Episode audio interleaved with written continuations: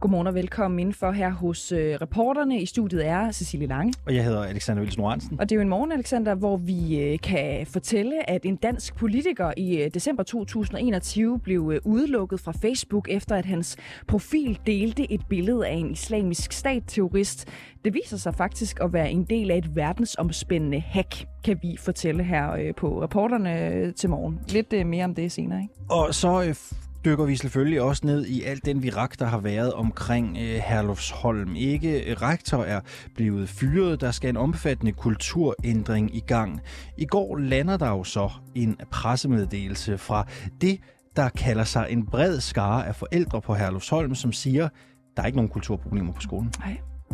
Øh, vi prøver at spørge bestyrelsesformanden, han hedder Torben von Lovsov, øh, senere her på morgenen, hvem der egentlig har ret i den her sag. Øh, det er jo voldsomme ting, der er kommet frem i den øh, TV2-dokumentar, der hedder Halvsholms Hemmeligheder. Og så har vi et andet øh, potentielt godt interview her til morgen. Øh, Cecilie øh, Jens Rode forlader dansk politik. Han vil prøve kræfter med noget andet, siger mm. han. Spørgsmålet er jo bare, om han ønsker at forlade politik øh, på grund af uoverensstemmelser i abortpolitikken i kristendemokraterne. Ja. Øh, Isabella Arndt kommer i studiet, og vi spørger hende selvfølgelig, hvad hun siger til, at Jens Rode nu øh, forlader øh, partiet, eller i hvert fald forlader Folketingsgruppen, ikke genopstiller. Og så skal vi også prøve at blive lidt klogere på, hvor de egentlig står abortpolitisk. Ikke? Det Og bliver spændende. Og til sidst så kigger vi måske også lidt på, hvad der sker i de russiske medier. Det er sejrsdag i dag i Rusland. Ja. Øh, og skulle jo angiveligt være i dag, hvor det hele blev vundet mm. i Ukraine. Ikke? Velkommen indenfor. Det her, det er reporterne. En dansk politiker blev i december 2021 udelukket fra Facebook, efter hans profil delte et billede af en islamisk stat-terrorist. Det kan vi fortælle i dagens udgave af reporterne, hvor vi gennemgår en række eksempler på, hvordan Facebook-brugere, hvis kode bliver hacket og misbrugt, ikke bliver ordentligt behandlet af virksomheden, som ejer både Facebook og Instagram, nemlig Meta.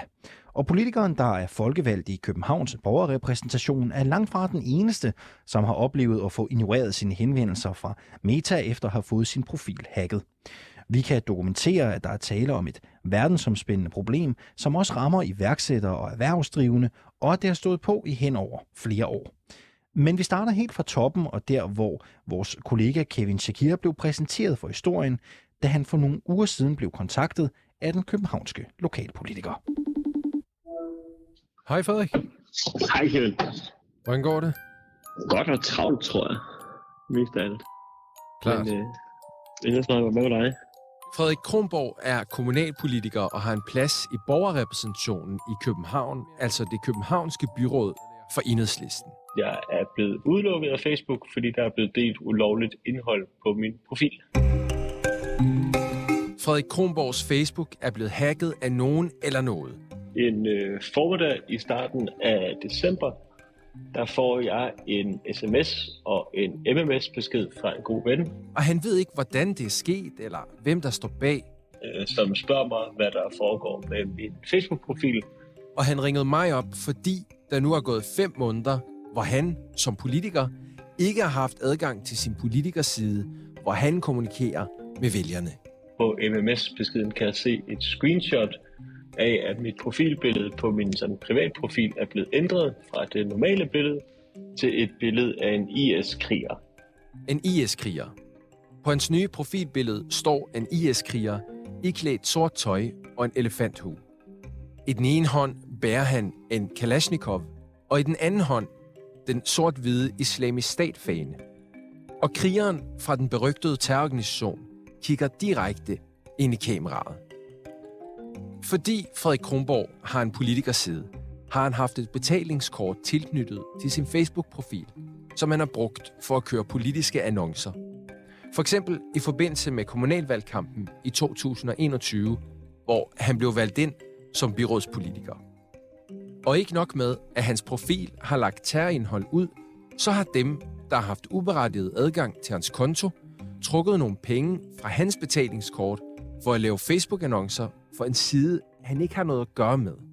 Det eneste besked, jeg får fra Facebook, det er, at udover at jeg prøver at logge ind og få at vide, at de har lukket min side ned, det er, at jeg får en e-mail øh, om, at jeg er blevet fjernet som administrator på en side, øh, som jeg aldrig selv har tilsluttet mig, eller har godkendt at blive tilsluttet, men, øh, men der er ligesom blevet fjernet. Øh, jeg tror, det skete i forbindelse med, at dem, der har fået adgang til min profil, har tilføjet mig øh, som administrator. Så har de lavet et køb på 1600 kroner på mit bankort, som jeg har tilsluttet øh, Facebook i forbindelse med politisk annoncering. Øh, og så efter de har lavet det køb, har de så hurtigt fjernet mig igen. Altså, Frederik Kronborg blev udelukket fra sin Facebook-profil. Den var blevet hacket, og nogen havde tilføjet ham som administrator på en side, han ikke kender til, og brugt 1600 kroner, hvorpå de efterfølgende har uploadet et billede af en IS-kriger, som endte med at lukke siden ned.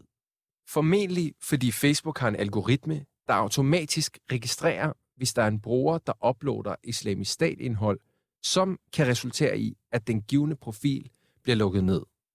Frederik Kronborg prøvede at klage over beslutningen om at lukke hans kanaler ned gennem den sociale platforms egne klageinstanser, men uden held. De har en blanket, øh, hvor man kan udfylde, hvad man hedder, og man kan tage et billede af sit ID, og så kan man sende det til dem. Øh, og det gjorde jeg, og så fik jeg at vide, at øh, det blev ikke lavet om, fordi jeg havde jo delt noget, der var ulovligt. Øh, jeg havde altså ikke mulighed for at fortælle Facebook, øh, hej Facebook, det er ikke mig, der er blevet IS-sympatisør. Der er nogen, der har tilvundet sig adgang til min profil, det må jeg gøre noget ved. Jeg havde kun muligheden for ligesom at, at fortælle, hvad jeg hedder, og sende et billede af mit pas. Det kunne jeg til gengæld gøre to gange, øh, men, men begge gange fik jeg jo sjovt nok det samme svar. Der var stadig var delt noget ulovligt på min side. Øh, så ledte jeg jo med, i vildeslys med, hvad, hvad gør man så, hvor det ligesom man kontakter Facebook. Øh, og det, der er simpelthen ingen indgang til Facebook, når man, når man først er lukket ude igennem deres system. Og efter flere måneder uden adgang til sin Facebook-profil og politikerside, ville lokalpolitikeren høre, om jeg kunne finde ud af, hvad der var sket med hans profil, og hvordan han kan få den tilbage. Jeg gik i gang med at undersøge, om der var andre, der ligesom Frederik Kronborg havde oplevet, at nogen havde overtaget deres Facebook og lagt et IS-billede ud. Hej Fie. Hej. Jeg skal lige have mine høretelefoner tilsluttet, så er jeg der. Helt sikkert. Fie Sommer er iværksætter. Med næsten 12.000 følgere foregår det meste af hendes reklame på Instagram, som er drevet af den samme virksomhed, som også ejer Facebook, nemlig Meta. Fie Sommer blev udsat for IS-hacket allerede tilbage i 2020, hvor hun fortalte om det til DR. Men selvom der for flere år siden har været medieopmærksomhed på problemet, så er det der tydeligvis stadig. Der er blevet uploadet et øh, ISIS-flag som mit profilbillede. Og så sådan, går der et stykke tid, før jeg forstår præcis, hvad det er, der er sket. Jeg er blevet hacket, og hackerne så har uploadet det her øh, flag, eller ja, det her billede som mit profilbillede, og det modstrider Facebooks retningslinjer, så derfor er min profil blevet slettet. Fie Sommer var, kan man sige, heldig at få sin Facebook-profil tilbage. Men det var først efter, at en journalist gav hende direkte kontakt på en medarbejder hos Facebook, der kunne hjælpe hende med at få sine profiler tilbage. Inden det havde hun, ligesom Frederik Kronborg, forsøgt at bruge Facebooks klageformularer, men også der uden held. Hvis jeg gik ind og sagde, at min Facebook-profil er blevet hacket, og så ligesom udfylder og kommer igennem, så ender de bare med at sige, at vi kan se, at din Facebook-profil er blevet slettet, fordi den har overtrådt vores retningslinjer, så vi kan desværre ikke hjælpe dig. Altså jeg husker, at det føltes meget utrygt, og sådan, jeg fik sådan ondt i maven over det. Og der gik lige noget tid, før jeg sådan forstod, hvad det var, der var sket og hvorfor. Der var der helt klart også den store del af det, der var, at jeg driver min virksomhed, og en stor berøringsflade til mine kunder, det er mine øh, sociale medieprofiler, og primært Instagram, hvor jeg også havde et relativt stort community, som jeg også mistede adgang til at kommunikere med og træde i kontakt med. Det spændte virkelig ben for mit arbejdsliv.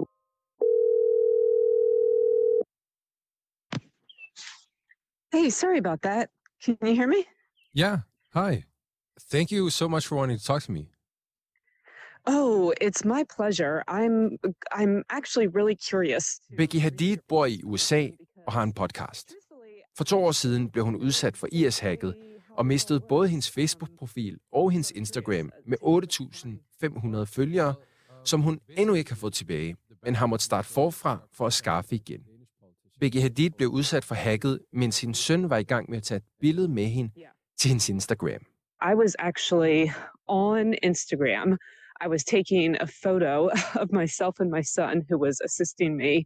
Um, we were doing a photo shoot. And I, I took the photo and I went to post it. And it said that I, I, I, I was kicked out.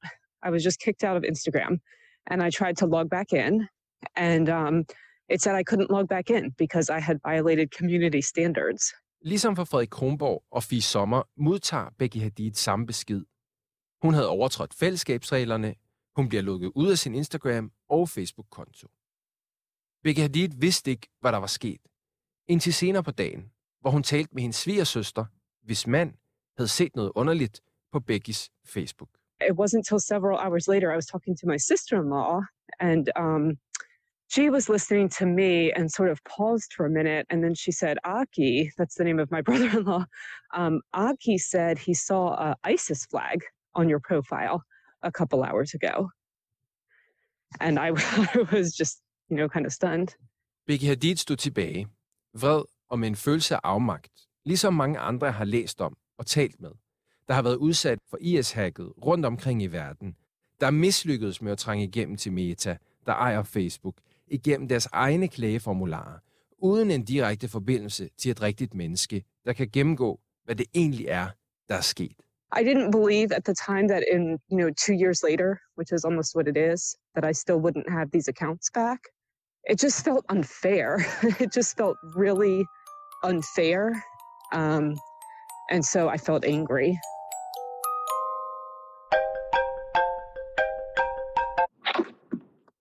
This is Kevin.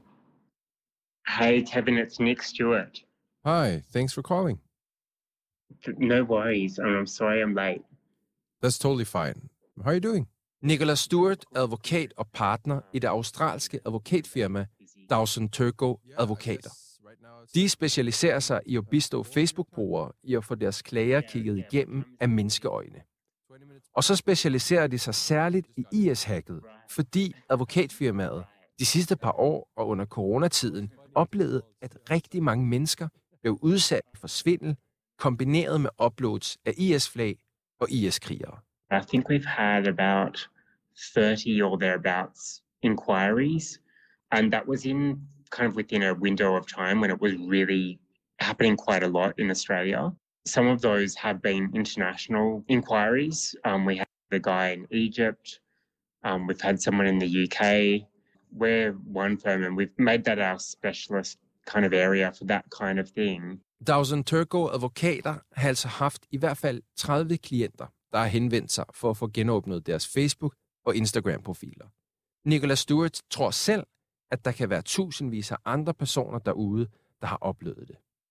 Og når personer henvender sig til hans advokatfirma, både fra Australien og udlandet, så samler de identifikationspapirer på deres klienter for at sandsynliggøre deres identitet, at det ikke var dem, der havde lagt et IS-billede op, og så henviser de til Metas egne fællesskabsregler med en forhåbning om at få genåbnet profilerne.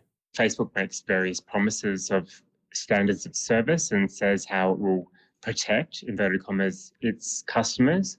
So we use those terms um, back against Facebook by saying that those terms have been breached. Then we also help the client by demonstrating who they are um, to Facebook, proving their identity and proving um, how they use Facebook for social networking, but also to run a business. Um, and putting that into a documentary form that is persuasive enough to convince Facebook in the Silicon Valley um, to reactivate the Facebook account. Advokatfirmaet trækker altså ikke Meta, der ejer Facebook, i retten, men sender fysiske breve til Silicon Valley, altså til virksomhedens hovedkontor, med noget, der minder om bevismateriale af, hvem klagerne er, og hvorfor de egentlig har ret til at få adgang til deres Facebook-profil igen. So we send documents to them in the post to Silicon Valley, and we've generally found that within three to four weeks, Facebook will reinstate the account.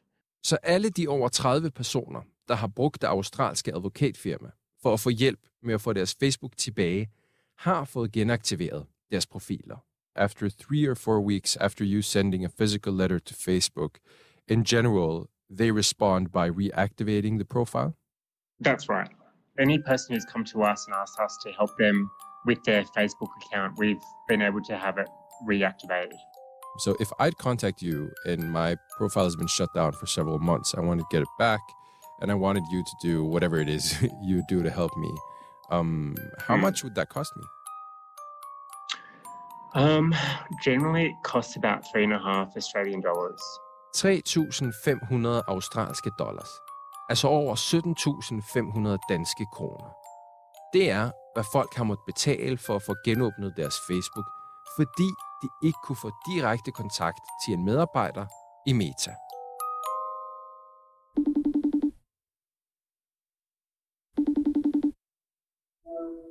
Det er Frederik. Hej Frederik, det er Kevin. Hej Kevin. Frederik, jeg ringer til dig for at fortælle, hvad jeg har fundet ud af. Ja, det har jeg glædet mig til. Jeg ringede tilbage til den københavnske lokalpolitiker Frederik Kronborg for at fortælle, hvad jeg har fundet frem til, om hvad han er blevet udsat for, og hvad en løsning på det hele kunne være. I bund og grund har nogen eller noget uberettiget skaffet sig adgang til hans Facebook-profil og trukket 1600 kroner fra hans betalingskort for at køre annoncer til en Facebook-side, han ikke har noget at gøre med. Og så for at forsvinde ud i et sort cyberhul, har de gennem Frederik Kronborgs Facebook-profil lagt et billede ud af en IS-kriger for at fremprovokere en deaktivering af hans konto. I bund og grund, fordi Facebook formentlig har en algoritme, der bliver trigget af IS-indhold, som er sofistikeret, måske lidt for sofistikeret i det her tilfælde, fordi den automatisk fjerner terrorindhold, uden at skelne mellem, om det er propaganda eller en fejl. Jeg forklarer ham, at jeg har hørt det samme fra flere. Blandt andre den amerikanske podcaster Becky Hadid og den danske iværksætter Fie Sommer. Og at de heller ikke fik noget hjælp fra at udfylde Facebooks egne klageformularer, da de blev IS-hacket. det er jo en ting, det der er sket. Og min tanke er det, at det er trist, at det, det åbenbart er noget, man kan, øh, man kan gøre på, på verdensplan. Altså at lave sådan et, et hack, der er smart. Er du blevet klogere? Jamen, det giver, det giver rigtig god mening for mig, eller endnu bedre mening for mig nu, hvad det er, der er foregået. Og hvis det ligesom er en fremgangsmåde, der ses, så er jeg jo klart blevet, altså blevet udsat for et, øh, et trick, der ligesom foregår i det hele taget. Men det er da vildt, det der med, at de... Altså, de har, det er fornuftigt nok at have en moderation på islamisk stat. Det synes jeg er klogt.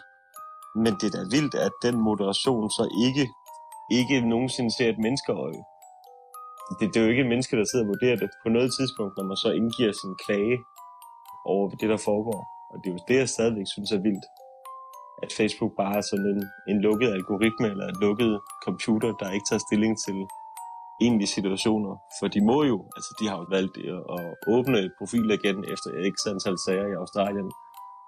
Så kan jeg da ikke forstå, at de som virksomhed ikke gør noget ved problemet. Det virker stadigvæk helt mystisk.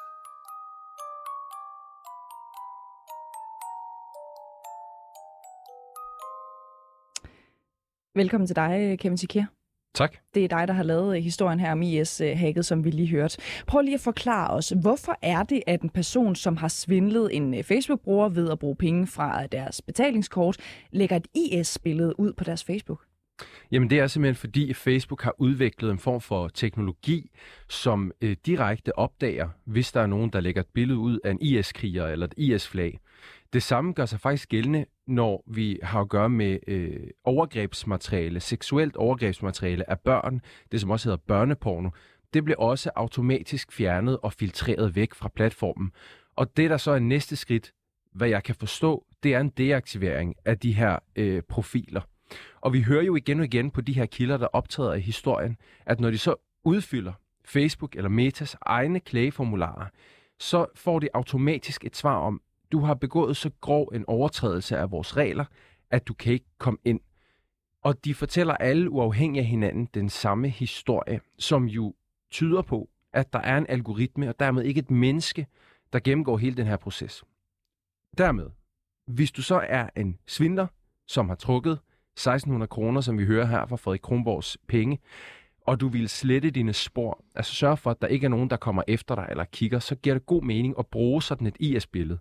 Simpelthen fordi, at Meta vil ikke kigge, og den bruger, der har været udsat for, for hacket, ikke kommer til at have mulighed for at gå ind og se, hvem har været logget på min konto, eller hvorfra, som man jo ellers kan gøre.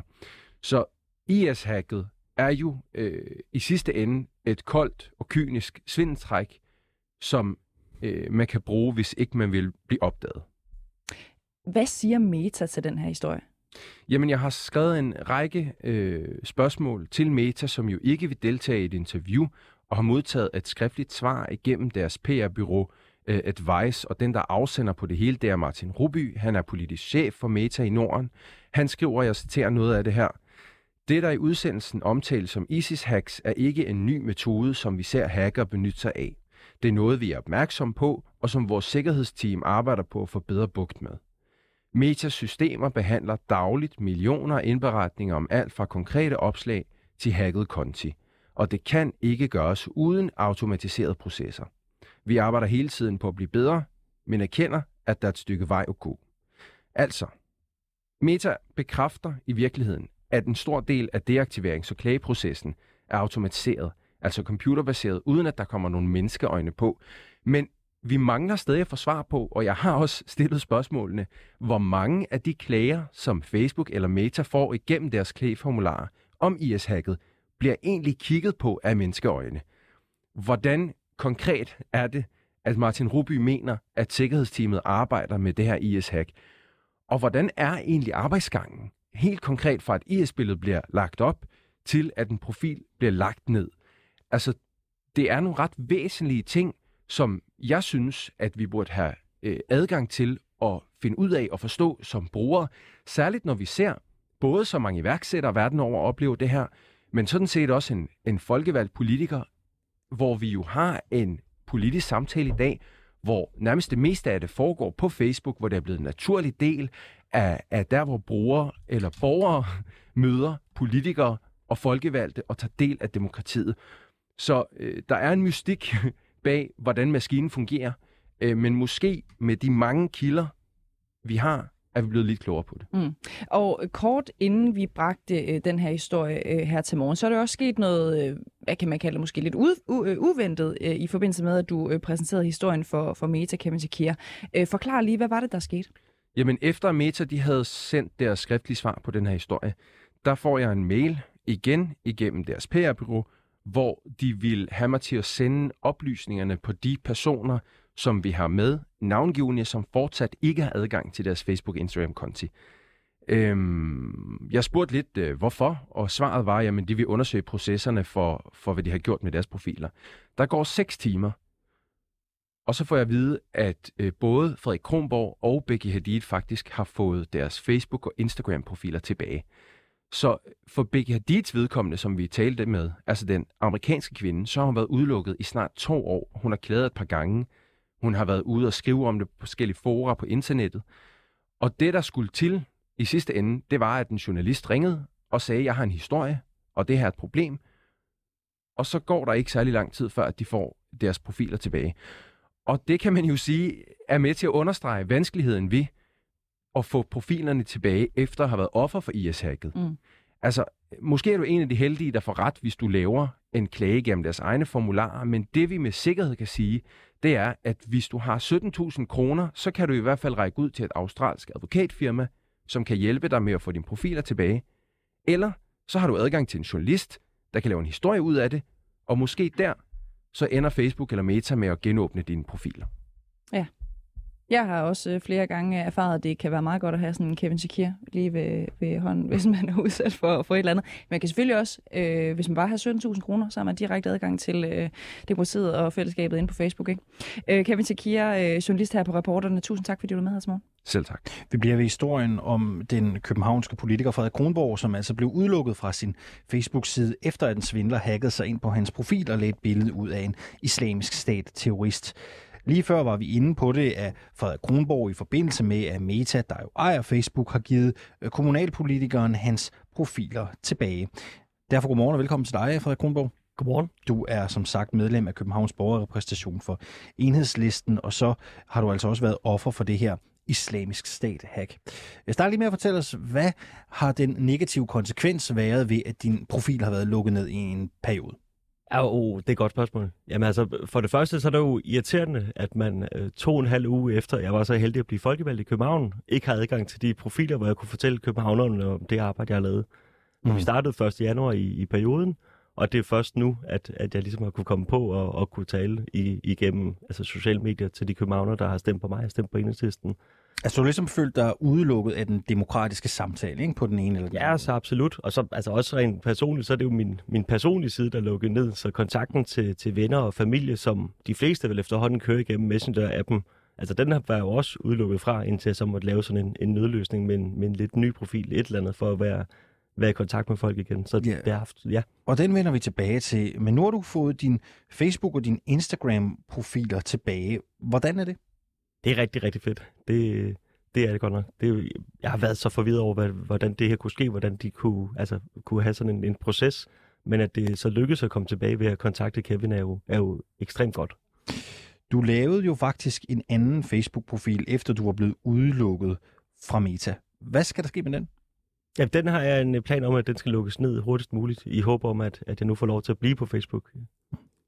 Noget, vi ikke har nævnt i dag, det er jo, at du faktisk selv har været i direkte kontakt med Meta, efter at du blev udelukket fra Facebook og Instagram. Du var faktisk flere måneder siden kontaktet Martin Ruby, som jo er politisk chef for Meta i Norden, og øh, som også har udtalt sig til den her historie.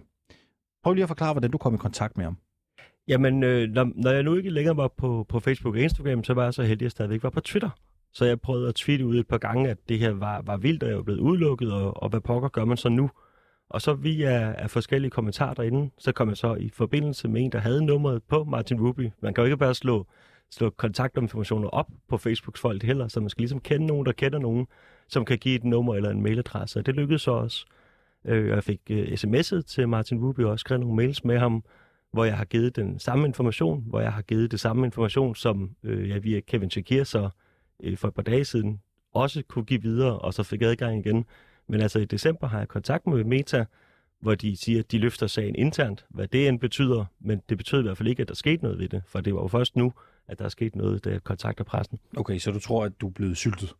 Mm, Jeg har i hvert fald en idé om, at, at jeg kender ikke Facebooks processer, jeg ved ikke, hvordan de arbejder, men, men der er i hvert fald gået ikke antal mange måneder, hvor jeg har haft en direkte kontakt med dem, eller det vil sige en envejskontakt, hvor jeg har skrevet, og de har svaret lidt efter, så har jeg skrevet igen, og de har svaret lidt efter, og der er ikke sket noget.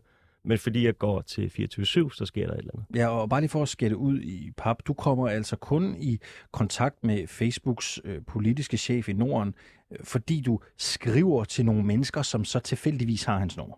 Ja, altså jeg, jeg, jeg tweeter ud på Twitter, at øh, det her er sket for mig, og så er jeg heldig, at nogen reagerer på det, og igennem nogle direkte beskeder kan jeg udveksle mig i telefonnummer, hvor jeg kan komme i kontakt med Meta. Blev han overrasket, da han hørte fra dig? Er det dit indtryk? Øh, Nu hans nummer er så hemmeligt tilgængeligt. Nej, altså jeg, jeg præsenterede, hvor jeg havde nummeret fra, og det virkede som, at, at det var okay. Og han og absolut også svaret pænt og ordentligt på det hele, og ville også altså, løfte sagen internt. Det ved jeg jo så ikke, hvad det betyder, for der skete jo ikke noget. Jeg tror, jeg har interviewet ham en gang også. Jeg har aldrig slettet nummeret, fordi jeg tænkte, at det ville være svært at finde en anden, på et eller andet, andet tidspunkt. Øh, Prøv at høre, hvad synes du egentlig om, at du øh, siden øh, december, altså hvad synes du, du har mistet øh, siden december, hvor du blev lukket ud af Facebook og Instagram? Jamen altså, det er sådan to niveauer. Det er jo, det er jo altså det første, det er jo et personligt niveau. Jeg synes, det er så ærgerligt, at jeg har mistet fra dag til dag mit netværk. Altså, jeg laver den her Facebook-profil, ligesom alle mulige andre, der gik i 10. klasse. Det var væk nogle år siden. Så det er jo et netværk, der er bygget op over rigtig mange år, kontakt til personer, som jeg ikke har telefonnummeret på mere, men som jeg har Messenger eller Facebook-forbindelsen til. Øh, det, det er sådan det rent personlige. Men det er jo også det her med, at man så... Altså, jeg har jo i valgkampen øh, valgt at bruge penge på Facebook for at ligesom komme ud med mine politiske budskaber. Der havde jeg da en forventning om, at når vi ligesom har lavet sådan en, ja, det er jo ikke en kontrakt, man laver med Facebook, man accepterer deres øh, regler, og så må man ligesom reklamere igennem det. Men jeg havde da en forventning om, at når man på en eller anden måde var en betalende bruger, at de så også havde lidt respekt for, at man altså, deltog i det community på en eller anden måde. Øh, nu øh, har vi jo beskrevet, hvordan det her øh, hack har ramt både politikere, øh, erhvervsdrivende, influencer, folk som på den ene eller på den anden måde lever af at kunne komme ud med deres produkter eller deres holdninger. Spørgsmålet er jo, om det her giver dig anledning til os som politiker på en eller anden måde at sige, måske har man for meget bundet op på Facebook. Måske er man for afhængig af den platform, når sådan noget her kan ske, og det kan have så store konsekvenser for jer. Hvad tænker du om det? Ja, så absolut. Jeg har da brugt de sidste mange måneder også på at tænke på, hvordan gør jeg det her nu? Altså hvis, hvis konsekvensen kan være, at man fra dag til dag bare kan miste det hele, altså så er det da meget at lægge sin, hvad skal man sige, alle sine æg i den ku igen. Så jeg har den overvejelse nu, hvordan jeg kommer til at gøre det her. Ja, hvad overvejer du så? Jamen, problemet er jo så, hvis jeg vælger ikke at gå til Facebook og Instagram, som jeg er tilbage på nu, så mister jeg jo også kontaktfladen der, hvor der er flest mennesker. Altså når jeg tweeter ud om Københavns lokalpolitik på Twitter og prøver at fortælle om, hvor gode vi er enhedslisten og hvor meget vi laver, så er der forholdsvis færre, der reagerer der, end der er på Facebook og Instagram. Så der er jo også problemet med, at det simpelthen er der, at, at københavnerne og danskerne er. Så hvis man har noget politik, man gerne vil ud med, så nytter det jo ikke rigtig noget at sige det der, hvor de ikke er, men man må sige det der, hvor de er, hvis de skal høre det. Som det bliver nævnt øh, tidligere her til morgen, så har man jo også den mulighed, at man kan betale 17.500 danske kroner for at få et, advokat, et australsk advokatfirma til at tage fat i Meta for at genåbne profilerne. Der har succesraten i hvert fald været høj, må man sige. Har du overvejet, om du bare skulle betale 17.500? sådan helt ærligt, jeg, jeg fik at vide først, at der var et advokatfirma, der kunne det her, der gjorde det, så overvejede det kraftigt. Men så kiggede jeg også på min primærøkonomi og tænkte, hvor pokker skal jeg finde 17.000 for ligesom at, at komme tilbage igen. Og jeg tror også, jeg konkluderede, at, at jeg skal ikke påstå, at jeg er nogen stor øh, hej på hverken Instagram eller Facebook, så jeg ville nok kunne bygge det op igen, uden at bruge 17.000. Men, men det var da en overvejelse klart for at få mit netværk igen. Ja, til sidst. Nu endte den øh, måske mest banale del af historien jo med, at du rent faktisk fik dine Facebook- og Instagram-profiler tilbage. Men når du kigger tilbage på det her forløb og historien om islamisk stat hacket som et verdensomspændende problem, hvad tænker du så om det hele? Jamen, jeg synes, det, jeg synes, det er vildt, fordi som man forstår det skriftlige svar fra, fra Meta Ruby der, så siger han jo mere eller mindre direkte, at det er noget, der findes. Det er noget, der har været der i længere tid, og det er noget, de såkaldt arbejder med. Altså, men, men hvis det er noget, der findes, og jeg fortæller ham i min allerførste sms, at det er et IS-krigerbillede, der er lagt op og sådan noget, så forstår jeg ikke, hvorfor det skal tage fem måneder, før der sker noget. Altså hvis det er noget, de kender til, så må det da også være noget, de kan handle på, uden de ligesom bare skubber det fem måneder i forvejen. Det, det kan jeg simpelthen ikke forstå. Frederik Kronborg, tak fordi du var med her til morgen. Du er medlem af Københavns Borgerrepræsentation for Enhedslisten, og så har du altså også været offer for det her islamisk stat-hack, som vi har beskrevet her øh, til morgen. Og er man en af dem, der har fået deaktiveret sin Facebook-profil, efter at en hacker har lagt et IS-billede op på ens profil, og man så klager over den her udelukkelse fra platformen, ja, så er der stor risiko for, at der ikke er en metamedarbejder til at behandle den her klage. Det hører vi igen og igen i vores, øh, i vores dækning af det her IS-hack. Øh, velkommen til programmet, øh, Christel Schaldemose. Tak skal du have. Du er socialdemokratisk medlem af Europaparlamentet, og så er øh, parlamentets chefforhandler for reguleringen af online-platformen, øh, som for eksempel øh, Meta. Øhm, Christel Schaldemose, hvor problematisk er der, at der ikke er menneskeøjne til at gennemgå fejlagtige beslutninger begået af Facebooks øh, algoritmer? Jamen det har vi jo hørt her, at det er faktisk øh, problematisk. Det betyder, at øh, der er folk, der bliver holdt ude fra platformen, som øh, som ikke selv er skyld i øh, det, der er sket med, med hacket, øh, som ikke kan komme ind igen, fordi de har de her automatiserede redskaber til at, at skille folk ad, øh, eller til, til at lukke deres konti, så jeg synes, det er stærkt problematisk. Og når vi hører øh, Frederik Kronborg her, altså en folkevalgt øh, politiker, som kalder det et demokratisk problem, er du så tilbøjelig til at være enig i det? Ja, altså jeg tror det er rigtigt, at første runde øh, kan man godt øh, have brug for øh, sådan nogle automatiserede redskaber, øh, algoritmer til at, at, at finde øh, terrorindhold, fordi det skal ned, det siger lovgivningen, det skal ned meget hurtigt. Men, men efterfølgende bør de jo have nogen, der kigger, kigger nærmere på tingene, og det, det er så noget, det vi også prøver at gøre med den nye lovgivning, der er på vej. Vi kommer simpelthen til at stille nogle andre krav til, hvordan man skal øh, dels moderere indhold, men, men ikke mindst, at man som bruger også kan få mulighed for bedre og lettere at komme i kontakt med, med platformene. Og du er jo øh, chefforhandler for Europaparlamentets arbejde med at regulere netop online-platforme, som for eksempel Meta, på lige præcis det her område. Øhm, spørger man dig, men også Europaparlamentet, øh, EU-parlamentet, så skal virksomheder som Meta reguleres hårdere. Parlamentet vedtog i januar 2022 lovpakken Digital Services øh, Act af DSA, som også er nogen, der kalder det i daglig tale, øh, som stiller en række krav til blandt andet Meta. Med den lovgivning kan I så kræve, at Meta ansætter mennesker til at gennemgå fejlagtige beslutninger? Vi har i hvert fald øh, sagt, at øh, hvis man skal klage øh, eller hvis man overhovedet... Øh, vi vil give brugerne nogle muligheder for i langt højere grad at kunne komme i kontakt med platformene herunder Meta. Og vi har sagt, at man skal have ret til øh, at komme i kontakt med platformene øh, i et redskab, som ikke er, er, er altså det, med en e-mail eller på telefon eller noget, i hvert fald med, med et redskab, som ikke er automatiseret, altså som ikke er, er en robot.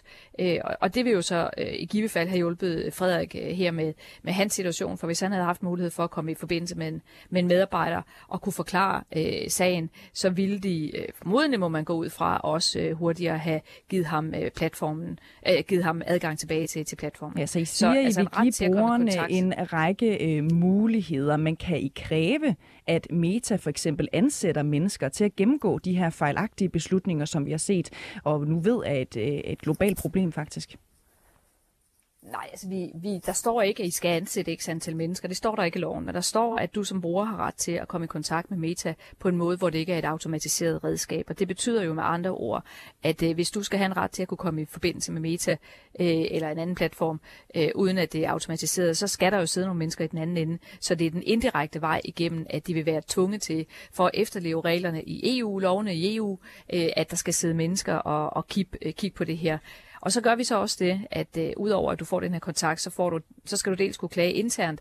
Det har de gjort, men hvis det så viser sig, at de er utilfredse med den klage, så vil de have mulighed for at bringe sagen også til et tvistbelæggelsessystem uden for øh, Facebook eller uden for Meta. Øh, og det vil, vil med andre ord sige, at man får flere muligheder for at kunne reagere. Det vi ikke kan lovgive om, det, det er god eller dårlig kundeservice. Jeg synes, det er en ekstremt dårlig kundeservice, Facebook har øh, i de her sager her. Og, øh, og jeg forstår simpelthen ikke, at de ikke gør mere for at holde på deres kunder. Nej, så I kan sætte nogle rammer, I kan øh, kræve en e-mailadresse, for eksempel en øh, klageinstans, men du siger altså her, at I kan ikke kræve, at Facebook ja, forbedrer deres kundeservice, eller at de øvrigt øh, lever op til, øh, til, øh, til de her rammer. Jo, øh, altså ja, vi kan ikke kræve, at de skal have en ordentlig kundeservice. Det kan vi ikke nogen steder. Men vi kan kræve, at de skal leve op til de regler, der er i loven. Og vi siger i loven, at man skal have mulighed for at komme i kontakt med platformene på en ikke-automatiseret øh, måde. Og det er jo første skridt til, at, øh, at, at man kan få løst de her ting her, nemlig at man kan komme i forbindelse med et, et menneske på den anden side. Så der bliver nogle øh, væsentlige bedre vilkår, når de her regler træder i kraft, og det gør de om et lille års tid. Øh, så bliver der nogle væsentlige bedre regler, end der er i dag. Men vi kan ikke lave en lov, der siger, at Meta skal lave bedre kundeservice. Hvis man kunne, så ville jeg gøre det, men det kan vi ikke. Historien her til morgen illustrerer jo, hvordan Meta vil have, at deres øh, brugere skal klage gennem øh, virksomhedens øh, egne klageformularer. Men når brugerne så klager, så er der rigtig mange af dem, som ikke øh, kommer nogen vegne med det. Så hvis Meta ikke engang følger op på sin egen arbejdsgang med den her klageformular, som de jo har i forvejen, øh, hvorfor tror du så, at de vil gøre, som I siger? Jamen, fordi det skal de i henhold til loven. Øh, altså, de kommer til, og så risikerer de at få en bøde, hvis ikke de overholder de regler, øh, der er. Øh, og, øh, og vi har to niveauer. Vi har øh, regler for, hvordan de skal lave deres interne klagesystem, som også kommer til at forbedre øh, Facebooks øh, eller Metas øh, interne klagesystem. Og derudover så vil, vil der næste skridt vil være, hvis man er utilfreds med den afgørelse, der er på det her klagesystem, så kan man gå til et øh, tvistbilæggelsessystem. Øh, og, øh, og det er så uden for Metas øh, kan man sige, øh, kontrol, øh, og det er så det, der giver øh, brugerne mulighed for også at klage over det her. Og, øh, og jeg er ret sikker på, at hvis der kommer, øh, hvis det viser sig, at, at der kommer en del af dem over, så, så tror jeg da nu nok, at, at Meta begynder at kigge på det. Men, øh, men og hvis ikke de overholder de her regler her ultimativt, så vil øh, Facebook kunne få bøder på op til 6% af deres årlige globale omsætning. Så jeg er sikker på, at, at presset på bøderne forhåbentlig kan få Facebook, uh, undskyld Meta, til at, uh, at finde nogle bedre systemer end det, de har i dag. Mm. Men en ting er jo at kræve, at Meta, at det, altså, de skal indføre en særlig klageinstans, men kan EU kræve, øh, af en virksomhed som Meta for eksempel, at en klage for eksempel skal behandles inden for ja, tre eller fire uger, eller sådan nogle af de der ting, som vi er vant til? Nej, men det, øh, nej, vi stiller ikke så specifikke krav øh, til det. Øh, og det, øh, det kunne man selvfølgelig godt øh, ønske, at det kunne være en mulighed, men, men sagen er, at, øh, at det vi laver øh, er et, et mega skridt fremad i den rigtige retning.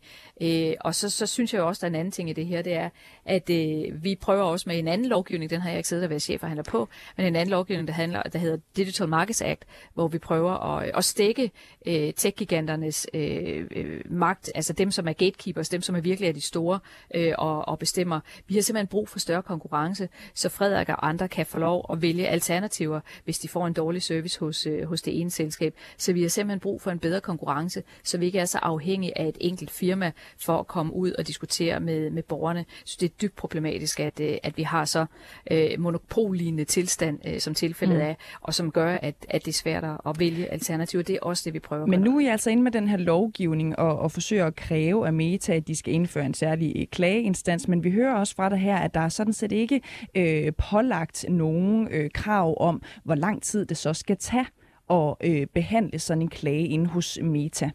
Øh, vil det sige, at man kan vente i flere år for eksempel på, at en øh, Meta-medarbejder kigger på ens klage? Nej, nej, nej. Fordi Hvor lang tid kan der så tage? Med sø- Jamen, det ved jeg ikke. Det, det, vil, det vil domstolene i ultimativt i sidste ende skulle øh, afgøre, hvad der er kortere. Du ved, at det ikke øh, kan være et år, men du ved ikke, hvor kort tid det kan være. Okay, så lad mig være mere præcis. Så jeg vil ikke, jeg vil ikke gætte på, hvor lang tid øh, at det ultimativt kommer til at vare. Det er jo øh, noget, som domstolene øh, kan øh, øh, ende med at træffe afgørelser om på baggrund af, af sager, der bliver ført ved domstolene. Men der er ikke nogen tvivl om, at borgerne, brugerne af platformene kommer til at få nogle flere rettigheder end det, de har i dag. Men vi kan ikke Øh, vi, vi har ikke mulighed for at lovgive om at sige, at man skal have øh, øh, god kundeservice. Det ville jo være det skønneste, hvis man kunne, men det kan vi ikke. Vi har en fri etableringsret, øh, og det vi som kunder kan, kan gøre, det er, at vi kan lade være med at være på platformen, hvis vi er utilfredse. Øh, og det er jo også en overvejelse værd. Det hører jeg også, Frederik han har tænkt over. Og jeg synes også selv, at det er dybt problematisk, at vi er så afhængige af de platforme, fordi det, det nemmeste ville jo være at stemme med fødderne og så sige, når I ikke kan gøre det bedre, så, øh, så skal vi ikke være hos jer.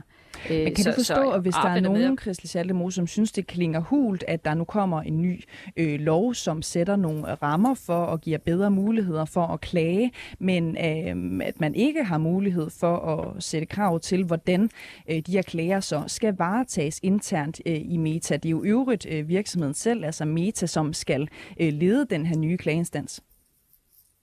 Jamen, vi har jo to, vi har jo to niveauer, og det er jo det, der er vigtigt for os at understrege. Først øh, skal man øh, naturligvis, tænker jeg, det øh, er, hvad de fleste firmaer har. Først have et internt klagesystem, øh, hvor man finder ud af, okay, hvad handler sagen overhovedet om, øh, hvad, hvad er der gået galt, øh, og øh, hvordan kan man eventuelt øh, rette op på det her. Det, øh, det er sådan basis. Og så dernæst, hvis man er utilfreds med den afgørelse, man har, og Frederik har fået en afgørelse, han har fået at vide, at han har krænket øh, de øh, community, community standards, som, som Meta har, jamen så kan han gå videre til øh, out of court. Han har jo ret, ret hurtigt fået den melding om, at, der er, at, at, at øh, han har krænket det, og der er ikke noget at gøre. Og så med det nye system, så vil næste skridt så være, at man går til den her tvistbelæggelsesenhed øh, og klager øh, over, øh, over Meta der. Og, øh, og der, vil, øh, der vil Meta jo formodentlig få en lang række øh, øh, kan man sige, afgørelser imod sig, øh, hvor de bliver bedt om at forholde sig til sagerne. Så det bliver, øh, det bliver bedre. Det bliver måske, eller ikke måske, det er ikke perfekt, men det bliver bedre end det, vi har i dag. Men samtidig med, så vil jeg også gerne sige, at, øh, at der er også brug for, at vi finder nye og alternativer og bedre alternativer til platformene, øh, sådan at Meta får noget mere reel konkurrence, fordi det er i det, problemet er. Det svarer lidt til flyselskaber. Hvis du er utilfreds med øh, et flyselskabs priser og service, jamen så kan du tage et andet flyselskab, og ultimativt så øh, gør det det, at det flyselskab, der performer dårligt på service, øh, får færre kunder. Det er jo det, vi også har brug for, tilsvarende skal ske hos, øh, hos platformene. Vi skal have mere konkurrence. Øh, Christel Salmose, I har jo en række øh, tiltag, som øh, platformsvirksomheder, øh, Meta for eksempel også, øh, skal til at overholde. Men når en virksomhed som Meta for eksempel er blandt verdens største, de har hovedsæde i USA, og EU øh, ikke engang kan indføre konkrete love, der kræver, at rigtige mennesker sagsbehandler Facebook-brugers øh, klager inden for tre uger for eksempel, øh, er EU så egentlig for sent ude i forhold til at regulere tech-giganterne? Ja, vi burde da nok have gjort det her noget før. Øh, der er der ikke nogen tvivl om, at det ville have bedre, hvis det havde været for fem år siden, øh, så øh, inden de var blevet så store giganter, så vi havde kunne få mere styr på dem. Men jeg vil også sige, at jeg synes, at det vi gør her er et kæmpe skridt fremad i den rigtige retning de skal, øh, vi skal kunne komme i kontakt med, øh, med Facebook, med Meta, øh, gennem en ikke-maskine øh, Men tror du egentlig, og, og det er jo blandt andet her, Frederik... ude, Christel Schaldemose, når vi hører, at nogle af de øh, detaljer, som er i det her lovforslag, måske egentlig ikke rigtig øh, bidrager, øh, i hvert fald i forhold til at holde Facebook selv oppe på at ja, for eksempel yde god kundeservice? Men det er jo faktisk, men det er jo ikke, jeg kan, der er ikke en deadline. Men der er jo nogle krav til, at de skal overholde tingene, og hvis man får et svar, og det har Frederik jo fået, det svar han har i dag, vil han kunne gå til øh, den nye øh, tvistbelæggelsesenhed og sige, jeg er utilfreds med den afgørelse, Facebook har, har lavet, og nu vil jeg klage videre. Så Frederik vil med de nye regler få en bedre mulighed. Han vil også få en mulighed for at kunne komme i kontakt med Meta på en anden måde end bare med øh, en automatiseret øh, øh, kontaktformular. Så allerede der vil han have to muligheder, som er væsentligt bedre øh, end i dag. Men det er ikke mig, der har initiativretten. Det ikke mig, der har kunne lave første udkast til lov. Jeg har øh, længe ønsket, at der skulle ske noget på det område her. Og vi har presset dem, og vi kommer til at vride platformene, øh, armen om på platformene. De kommer til at skulle agere øh, anderledes og bedre, øh, end, øh, og give nogle flere rettigheder til brugerne, end det de rent faktisk har i dag. Så jeg synes, at vi, vi er kommet lidt sent ud af starthullerne, øh, vi, altså øh, EU-kommissionen, øh, men, men, øh, men med det, der kommer til at virke fra næste sommer for de store platforme, så vil brugerne få væsentligt flere og bedre rettigheder, og dermed også bedre muligheder for at gribe ind, når man uberettiget øh, får lukket sin konto. Her til sidst så vil vi også lige nævne, at du i slutningen af måneden øh, her skal til øh, Silicon Valley og holde møde med netop Meta, hvor du har nævnt, at du vil tale om øh, Facebooks klagesystem i forbindelse med vores øh, historie her om IS-hacket. Øh, øh, Christel Sallemose, hvad vil du sige til dem? Jamen, jeg synes, der er flere ting i det her, der er interessant. Jeg synes jo først og fremmest, når de øh, kan konstatere, at der er et sikkerhedsproblem, hvorfor gør de ikke mere for at beskytte brugernes konti, som man slet ikke kan hacke? Øh, det synes jeg er øh, vigtigt. Øh, jeg vil også sige, der er, det er jo tale om en svindelhistorie. Betyder det, at, øh, at, at, at Facebook ikke gør nok for at beskytte folks kreditkortoplysninger? synes jeg er dybt bekymrende. Og så synes jeg selvfølgelig øh, også det her med, at det er så svært at komme i kontakt øh, med et menneske, at det er også noget, jeg vil tage op med dem, om det virkelig virkelig er, er den måde, det skal foregå på. Det er jo grotesk, at man kun kan få åbnet sit konto igen øh, ved, at der kommer en historie i medierne. Så det er noget af det, jeg vil, vil spørge dem øh, om. Men jeg synes, det væsentligste det her er efterhånden, at der er så stort et sikkerhedsproblem, at man ikke kan føle sig tryg ved, øh, ved sin konto og ved, at man har betalingsoplysninger liggende, øh, så at, at, øh, at det er forfriskende for folk, der, der, der vil svinde. Det synes jeg virkelig er kernen i historien. Det er utroligt, at Facebook Meta ikke gør mere for at beskytte folks øh, data og dermed også deres kreditkortoplysninger. Så det er noget det, jeg vil tage op med dem, når jeg mødes med dem. Christel Schaldemose, øh, socialdemokratisk medlem af Europaparlamentet og parlamentets chefforhandler for regulering af online-platforme som for eksempel Meta. Tak fordi du var med her til morgen.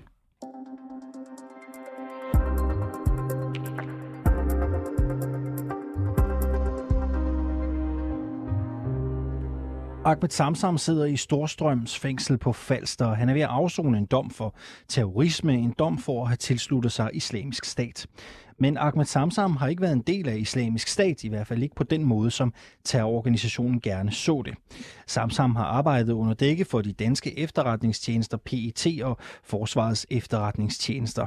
De to tjenester havde bedt ham om at rapportere hjem om andre danskere i islamisk stat.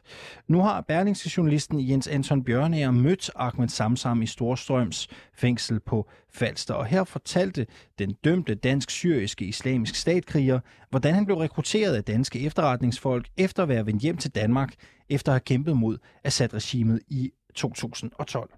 Da du, øh, da du vendte hjem i slutningen af 2012, hvad skete der så? Så blev jeg kontaktet af efterretningstjenesten, og de spørger ind til min rejse og så videre. Og jeg har ikke noget at lægge skjul på, fordi jeg gør det med oprejspanden, og, og, jeg, og altså, jeg er stolt af, at jeg rejser ned for at hjælpe mit folk. Og fortæller den fra til hvad det er, jeg har lavet. Hvor, hvor besøger de dig derhen? Kalundborg Arrest, hvor jeg skal skrevet sådan 30 dages fængsel. Så tilbyder de mig et samarbejde. Og så spørger jeg dem ligesom, hvad det her samarbejde skal gå ud på. Hvad det er, de forventer fra mig, og hvad jeg kan forvente fra dem. Og de fortæller mig så, at det eneste, de vil have fra mig, er, at det er ligesom at have, at have de danskere, som jeg møder i Syrien, at have deres navn, for ligesom at kunne, øh, følge med dem, når de kom tilbage igen på et tidspunkt til Danmark, for, for ligesom at forebygge, at de skulle lave noget. Altså et hederligt stykke arbejde for kongeriget Danmark, men hvorfor sidder Samsam så i Storstrøms fængsel? Det gør han, fordi den danske stat ikke vil kendes ved ham. I 2017 blev han anholdt og senere dømt i Spanien for terrorisme, og fordi de danske myndigheder undlod at fortælle spanierne om Ahmed Samsams arbejde, sidder han altså nu i fængsel på femte år. Abel Kaja, godmorgen. Ja, godmorgen. Du er Ahmed Samsams forsvarsadvokat. Hvorfor fortæller Samsam sin historie lige nu? Han fortæller den, fordi han ikke uh, tidligere har haft mulighed for at fortælle den, fordi man har givet afslag på, at han kunne blive interviewet. Han har hele tiden gerne vil fortælle sin historie. Han, vil, uh, han har hele tiden gerne vil svare på alle de spørgsmål, som uh, man vil stille ham uh, for at belyse den her sag. Men, uh, men Kriminalforsorgen har tidligere uh, givet afslag på interview til forskellige uh, medier, uh, og det er så første gang, man giver den tilladelse, og det er derfor, han først kommer til ord nu. Din klient Samsam har jo valgt at stævne efterretningstjenesterne PET og Forsvarets efterretningstjeneste. Hvad er det, han håber på at få ud af det? Altså, nu er han jo dømt i Spanien med urettet for at tilslutte sig en terrororganisation.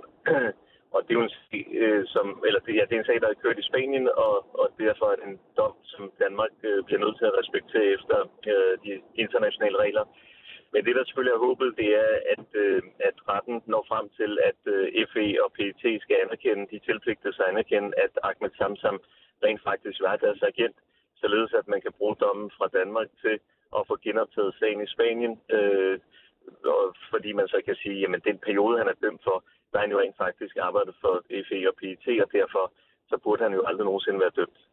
I det interview, som Samsam giver med Berlingske, der øh, taler han også om detaljer om det samarbejde, han angiveligt havde med de danske efterretningstjenester FE og PET, som ifølge Samsam forsynede islamisten med penge og militærudstyr, inden de sendte ham tilbage til Syrien. Øhm, han fortæller om et uofficielt samarbejde. Øh, Erbil Kaja, øh, hvilke konkrete beviser kan du og din klient fremlægge i en retssag for at bevise, at Ahmed Samsam arbejdede for Danmark? Øh, vi, vi, vi har ikke på den måde en konkret øh, konkrete beviser, fordi det, det, det at være en del af, af efterretningstjenesterne er jo i sig selv omgivet af mystik og hemmeligholdelse osv. Altså, det er jo ikke sådan, at man har tingene skrevet ned på papir. Det er ikke sådan, at man har en ansættelseskontrakt. Det er ikke sådan, at man har lønninger, der øh, strømmer fra PET's øh, konto over til Ahmed Samsams konto. Så derfor øh, er det jo på den måde rigtig svært og besværligt Øh, de har jo taget, i forbindelse med hans anholdelse i Spanien, der har de jo taget hans telefoner, og de telefoner vil vi jo meget gerne have tilbage, for der kan man i hvert fald i et eller andet omfang øh, kunne bevise måske, eller i hvert fald dokumentere og understøtte, øh, at, at der har været en, en, en korrespondence, fordi han jo selvfølgelig skal give nogle oplysninger videre, fordi han jo skal mødes, når han mødes med den, så skriver man jo et eller andet med, at man skal mødes, øh, og de telefoner kunne blive undersøgt osv. Men, men de telefoner er vi ikke besiddelse af, og dem har spanierne taget, øh, og vil umiddelbart ikke udlevere den. Øh, så ud, ud over øh, telefon, altså det dokumentation fra telefonen, jamen så er det jo alle mulige udenomsting som vi kan fremvise. Øh, og det, der blandt andet har været fremme, det er, at PET øh, eller FE har været forbi ham øh, i, i september måned sidste år, hvor man har tilbudt ham et forlig, men det er desværre aldrig øh, kommet på plads, og så øh, løb man fra, fra den aftale, står, der, som man var i gang med. Står I ikke med en unægtelig svær sag? Øh, det, der er ved det, det er, at øh, jeg synes nu efterhånden, der er kommet så mange ting frem, øh, at, øh, at tingene begynder at blive lidt mystiske, øh, så, så PET og FE må så forklare sig, hvis det er, at de mener, at den ikke har været agent, øh, fordi der er meget, der peger Men sådan her til sidst, og vi har kun 20 sekunder, hånden på hjertet, bliver Samsam nogensinde renset? Hvad tror du? Det håber jeg. Altså, hvis retssystemet fungerer, hvis retfærdigheden findes, så jo. Abel Kaja, forsvarsadvokat for den terrordømte Ahmed Samsam. Tak fordi du var med her øh, til morgen. Øh, varm anbefaling herfra også. Lyt til Pilestræde fra Berlingske i går har taler Jens Anton Bjørnager om sagen og interviewet med Ahmed Samsam. Vi følger den også her på reporterne.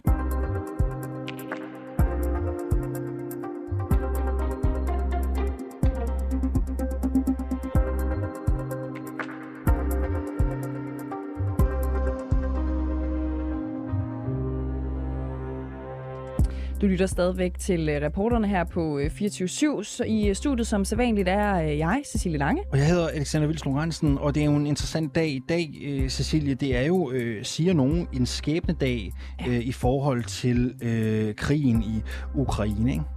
Øh, det, det er en russisk sejrsdag. Ja. Øh, det er en stor øh, helligdag i Rusland, som øh, markerer enden på den anden verdenskrig. Øh, spørgsmålet er jo, hvad der kommer til at ske i dag. Hvis man sådan orienterer sig lidt i de internationale medier, så kan man jo se, at der har været fuld gang i øvelserne. Altså, det er jo en stor militærparadedag. Præcis. Der er tanks, der er march i takt, der er hele muligheden. Øh, men hvad kommer Putin til at sige i dag? Det er noget af det, som vi kommer til at gøre en lille smule klogere på i vores magasin Krig i Europa, som sender om cirka 20 minutter, så I skal blive hængende, hvis I er interesseret i det her. Vi kommer både til at sådan skitsere op, hvordan den her sejrsdag plejer at løbe af stablen, og hvordan det selvfølgelig er en lille smule anderledes måske den her gang, hvor russerne jo altså er massivt til stede i Ukraine. Og spørgsmålet er jo, om Putin kommer til at sige, at de snart er færdige i Ukraine, det er eller det. han kommer til at erklære krig, ja. altså decideret krig. Det øh, følger vi op på. Jeg sagde jo tidligere, at jeg ville holde øje med de russiske medier, men det kan jeg jo ikke. Ja, for du kan ikke forstå russisk. Jamen, jeg har jo ikke fået adgang til dem jo. Oh, på den jeg kan ikke komme på Russia Today, for eksempel. Øh, jeg, jeg må prøve, spørge Kevin Shakir. Jeg kan prøve at hjælpe dig med en ja, pendle til lad os, lad os prøve at se, om det ikke kan, det kan lade sig gøre. Nu skal vi først til en historie om dansk politik, for Jens Rode fra Kristendemokraterne, han forlader øh, dansk politik. Han vil bruge sin tid på noget andet, har han meldt ud. Og øh, det har jo ikke overraskende sat gang i spekulationer om, hvorvidt det egentlig skyldes uenigheder i abortpolitikken internt i Kristendemokraterne, hvor Jens Rode jo i virkeligheden har en meget man kan kalde det liberal politisk øh, position. Nu kan vi sige godmorgen og velkommen til dig, Isabel Arendt. Godmorgen. Godmorgen. Du er formand for Kristendemokraterne. Allerførst, hvad sagde du til Jens Rode, da han meddelte, at han ønsker at stoppe politik? Øh, jamen, det er noget, vi har øh, drøftet i nogle måneder efterhånden, og han har øh, henover, ja, siden nærmest årsskiftet, øh, luftet ideen om, at han ville noget andet. Øh, han stopper ikke i politik sådan lige en dags varsel, øh, og sidder også perioden ud, men han genopstiller ikke næste gang, og øh, vil gerne have noget mere tid med familien, vil gerne have noget mere tid i Viborg, og øh, ja, som partileder kan man, øh, selvfølgelig er det ærgerligt, at han ikke er med på holdet, men, øh, men jeg kan også godt forstå de overvejelser, han har gjort sig i forhold til os at øh, skulle, øh, skulle se på nogle andre muligheder i, i hans liv. Og vi stiller et stærkt hold af kandidater rundt i hele landet, øh, så valgkampen fortsætter for kristendemokraterne, selvom øh, Jens ikke stiller op. Er du ked af, at han stopper? Det er selvfølgelig ærgerligt, at han ikke, at han ikke vil være en del af kandidatholdet. Men man kan sige, at de overvejelser, han har gjort sig, er jo helt fair øh, i forhold til, hvad er det, han vil bruge sin tid på, og det har jeg jo stor respekt for. Der er blevet spekuleret en del i, om han nu stopper, fordi I på en eller anden måde grundlæggende skulle være uenige i abortpolitikken. Øh, nu spørger jeg dig bare, er den antagelse rigtig eller forkert? Noget af det er rigtigt. Altså, KD står fast på, at man skal have ret til abort i Danmark, og vil gerne øh, forebygge øh, aborttallet øh, i Danmark. Jens mener, at abort skal gøres til en menneskeret øh, og ophøjes til FN's menneskerettighedserklæring. Og det har aldrig været KD's politik, og er det heller ikke nu. Øh, det er en kendt uenighed, som, som man kan sige, Jens ved, hvor partiet stod også, da han meldte sig ind, og, øh, og vi ved, hvor Jenses øh, holdninger var til det her spørgsmål, også da han meldte sig ind.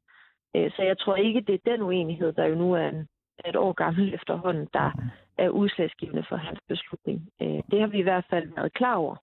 Øh, og det var han jo også, da han meldte sig ind i partiet. Jeg prøver lige at læse noget op for dig, fordi øh, fredag den, den 4. maj, der fremstiller Jens Rode et forslag til en folketingsbeslutning øh, netop om abort. Mm. Jeg prøver lige at læse den op for dig. Folketinget pålægger regeringen at arbejde for, at kvinders ret til abort gøres til en ukrænkelig og umistelig internationalt anerkendt rettighed. Regeringen pålægges en videre og anmode FN om at fjerne formuleringen i bemærkning 36 til artikel 6 i FN's konvention om borgerlige og politiske rettigheder, hvor rettigheden begrænses til situationer, hvor kvinden risikerer liv og helbred. Mm. Er det kristendemokratisk politik, det beslutningsforslag, som Jens Rode har fremlagt?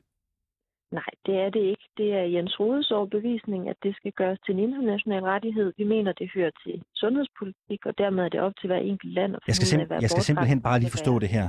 Har jeres folketingsmedlem, jeres mand på tinge, stillet et beslutningsforslag, som ikke er partiets politik? Ja, og det har han jo øh, ret til, da det er hans mandat, øh, og det vidste han jo også, at det ikke var, da han stillede det. Hvad, hvad synes du egentlig om det? At det, det er jo den rettighed, han har som medlem af Folketinget. Øhm, Og hvad, hvad synes du om det? Altså, I har en mand på tinge, som stiller et beslutningsforslag, som ikke er partiets politik. Det er klart, jeg havde da hellere set, at han havde stillet beslutningsforslag om noget, som var partiets politik, og noget, som han også havde øh, hovedbestyrelsen og, og medlemmernes opbakning til. Øh, omvendt så, øh, så er det inden for de rettigheder, han har som medlem af Folketinget. Og, og det må vi jo acceptere i den situation, der er nu. Okay. Øhm, det er jo bare ikke hver dag, det sker. Det der med, at man stiller et beslutningsforslag, der går uden for partiets politik. Det er jeg klar over. Har du, øh, har du eller andre i kristendemokraterne sagt, at det måske ville være en god idé at ligesom, finde sig noget andet at give sig til? Det er ikke, det er ikke os, der har, bedt Jens om at stoppe, øh, eller bedt ham om at, at finde noget andet. Det er en beslutning, han er nået frem til øh, selv og har meddelt os andre. Så det er ikke en, det er ikke sådan en debat, man har om, hvad andre mennesker skal bruge. Det er det i hvert fald ikke i kristendemokraterne. Er det ikke noget, vi sådan drøfter, hvad andre mennesker skal bruge deres tid på, eller om man vil stille op eller ej. Øh, det er noget, Jens har drøftet med sin kone Katrine, hvor beslutningen jo også hører til, og så bare meddelt os andre. Betyder det her, at man... Øh, I, øh, I skifter jo lidt i meningsmålingerne i forhold til, hvor I står. Nogle gange, så står I jo faktisk til at komme i Folketinget. Mm. Vil det sige, at øh, du siger jo, det er Jens Rodes ret at stille det her beslutningsforslag. Vil det sige, at det er okay, når man kommer i Folketinget for kristendemokraterne, sådan at, at stille sine egne beslutningsforslag efter egen overbevisning? Jeg synes, der er langt at gå fra, at man har ret til det, til at det er okay. Øh, nej, jeg havde selvfølgelig hellere set, at Jens som vores medlem af Folketinget og fremtidige medlemmer af Folketinget stiller beslutningsforslag, der er partiets politik. Øh, men, men vil man ikke det, så har man jo ret til at, at gøre, øh, som Jens også gør her. Øh, der håber jeg jo bare, at der er også i det hold, vi så sidder med på den anden side af et valg, med en, med en forhåbentlig en 4-5 mandater, øh, at vi der også øh, drøfter det og finder ud af, hvad er det så for beslutningsforslag, der skal stilles. Man kan sige, at den situation nu med Jens som eneste mandat og, øh, og øh, skiftet på den måde er jo lidt utraditionel. Øh, så det er jo en, en gruppe på en lige nu. Man må jo virkelig sige, at, at, at- du lever op til, til sådan, øh, hvad man måske skulle tænke øh, af kristendemokraternes indstilling. Ikke? Du vender virkelig den anden kind til i forhold til, at Jens Rode her stiller et forslag, som, som falder uden for partiets øh, politik. Jeg skal bare forstå det sådan, så det vil heller ikke fremadrettet være altså eksklusionsgrund eller noget i den dur, hvis et medlem i Folketinget for kristendemokratiet stiller et beslutningsforslag, som faktisk ikke matcher jeres politik. Jeg vil sige, at der skal rigtig meget til at blive smidt ud af kristendemokraterne. Det kan jeg høre. tror på både som, øh, både som partileder og som menneske i al almindelighed, at dialogens vej er, er suverænt det bedste vej at gå. Og det der med at begynde at tro hinanden som medlemmer af den samme forening, det får man aldrig noget godt ud af. Altså, så, så vi vil rigtig gerne have en politisk kultur, hvor man respekterer hinandens beslutninger, og hvor man taler sammen om, hvad, det, hvad vej vi skal som parti. Og, øh, og det er jo også det, som jeg som formand øh, gør mit for at praktisere ned igennem hele foreningen, og Hvad også skal- det, vi vil praktisere som gruppe. Det kan godt være, det er et dumt spørgsmål. Altså, hvad skal der til for at blive smidt ud af kristendemokraterne? Jamen, de gange, vi har haft eksklusionssager, der har det været øh, injurier, øh, offentlige injurier eller øh, krænkelser eller andet. Altså, hvis ikke man, at man er politisk uenig, det skal man kunne holde til som parti. Øh, det, vi ikke vil tolerere, det er selvfølgelig, hvis man enten bryder loven eller øh, krænker eller chikanerer andre partimedlemmer. Den slags skal man selvfølgelig sige fra over for med det samme. Hvad nu, hvis et folketingsmedlem for kristendemokraterne får en abort? Har man så krænket nogen? Nej, det har man ikke. Det er, det er helt op til folk selv, om man vil have abort, også som medlem af kristendemokraterne. Her til sidst, øh, kommer du til at savne Jens Rode? Jens Rode er stadig medlem af partiet. Øh, skal vi lige huske, han trækker sig ikke fra politik nu. Kommer Han du til at savne ham på. Christiansborg, når han Jamen, stopper? vi arbejder stadig sammen på Christiansborg nu. Jo, jo, men når han, når han er ude, altså bliver det en, er det en trist dag, den dag øh, Jens Rode går ud af Christiansborg for kristendemokraterne sidste gang? Man kan sige, at den her Jens Rode går ud fra Christiansborg, der sidder vi forhåbentlig med et, et godt valgresultat og fire andre mandater, så jeg vil sige, på valgaftenen bliver det ikke, hvorvidt Jens Rode stiller op eller ej, der er udslagsgivende. Nej, men når, lad os nu sige, når, når, han, når han nu går ud, ikke, og han ikke længere er en del af folketingsgruppen, er, er det en trist dag? Jamen, det er da ærgerligt, at vi ikke kan arbejde sammen. Men, men det, der jo bliver virkeligheden, det er, at han først stopper på valgaftenen, øh, og når valgkampen går i gang. Og der håber jeg rigtig meget, at vi sidder med en håndfuld gode folk, og så kommer jeg primært til at glæde mig over, at vi har en 4-5 gode mandater, øh, selvom Jens så ikke bliver en af dem. Ved du hvad, Isabella Arndt, øh, en anden dag, så tager vi et interview om, hvor øh, I står abortpolitisk nu så. Øh, tusind tak skal du have, fordi du var med og lagde vejen forbi reporterne her til morgen. Ja, selv tak. Isabella Arndt, som altså er formand for Kristendemokraterne. Vold, mobning og seksuelle krænkelser har i mange år været en del af hverdagen for eleverne på Herlufsholm Kostskole. Det har en ny, meget omdiskuteret dokumentar, Herlufsholms Hemmeligheder fra TV2 dokumenteret. Har du set den, Ja, Cecilie? det kan du tro. Jeg har ikke selv set den. Nej. Det skal du? du tage og gøre.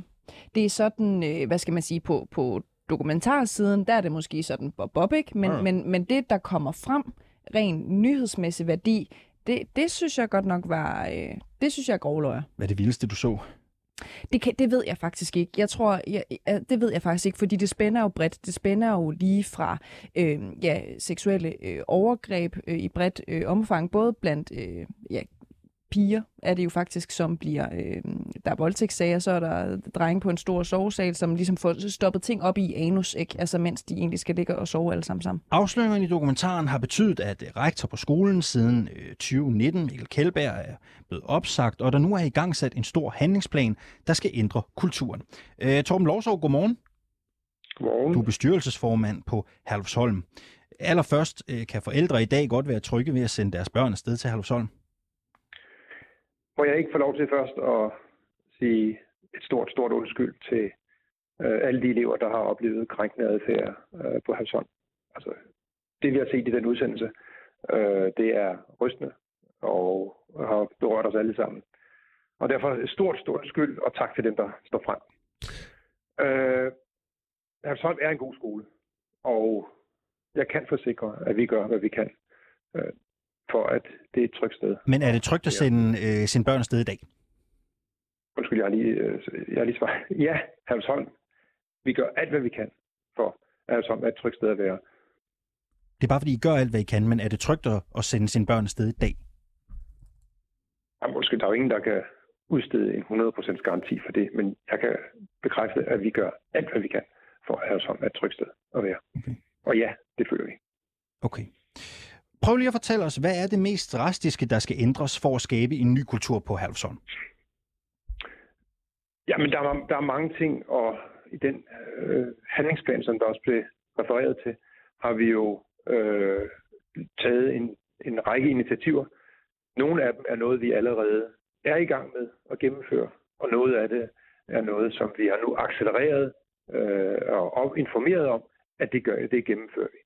Øh, det er jo nogle dialoger, der har været i Havsholm i løbet af de, på de sidste, løbet af specielt det lille sidste års tid, omkring, hvordan skal vi ændre skolen for at fortsætte det arbejde. Og det vi har meldt ud som nok øh, øh, mest dramatisk, øh, i hvert fald uden for Havsholm, det er for eksempel den omtalte præfektordning, øh, som jo har været diskuteret i medierne. Øh, vi har også haft en kutume, som der bliver refereret til, at vi har, øh, at alle sover på sovesale.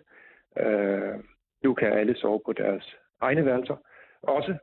Øh, og øh, så kigger vi alle vores traditioner igennem, øh, og der er øh, nogle af de traditioner, som øh, blandt andet en brydekamp, der hedder Pølkampen, øh, som, øh, hvor der kan være scener, eller kan opstå scener, og det er jo også blevet dokumenteret øh, i det klip, der bliver vist i udsendelsen, hvor der er opstår scener, som bare ikke skal være på Havshånd. Så den øh, for eksempel er som aflyst.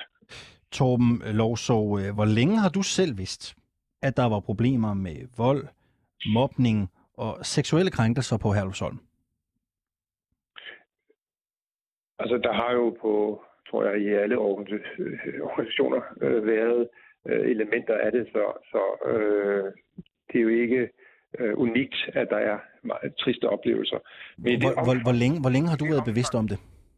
i det omfang, som vi har set det dokumenteret øh, på... Øh, i det, I det omfang, vi nu ser det på, på TV2, der er nogle af de scener, der er øh, helt nyt for os.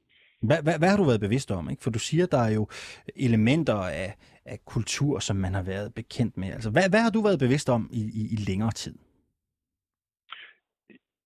Jamen, vi, øh, har, vi, vi, vi kender jo til de øh, øh, ubehagelige, øh, krænkende adfærd, som vi øh, ser, og vi sanktionerer.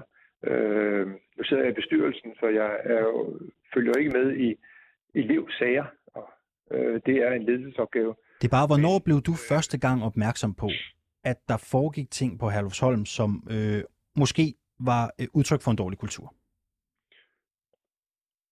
Ved min tiltrædelse, hvis jeg skal prøve at trække en eller anden streg, ved min tiltrædelse i 2019, øh, så tager vi i bestyrelsen og med ledelsen en beslutning om, at nu skal vi gøre op med det, som vi kalder hård kultur. Øh, og hvad var det, du vidste dengang? Det er også krænkende adfærd. Og derfor så beslutter vi, øh, at det her, det skal vi gøre op med. Og på det tidspunkt, der øh, øh, rektor Mikkel Kjeldberg øh, tager en, en række initiativer og dialoger med ledelsen for at sige, at nu skal det stoppe. Og så, så øh, vi har haft ekstrem fokus på det her inden for de sidste, øh, i min tiltrædelsesperiode siden 2019. Hvad, hvad, hvad var det, du var bekendt med dengang? Hvad var det, du blev gjort bekendt med i 2019? Hvad er hård kultur? Øh, jamen altså, det er, øh, det, det, det var jo en dialog med ledelsen. Jeg har ikke lyst til at, at, at, at, at jeg kan ikke kommentere på enkeltsager.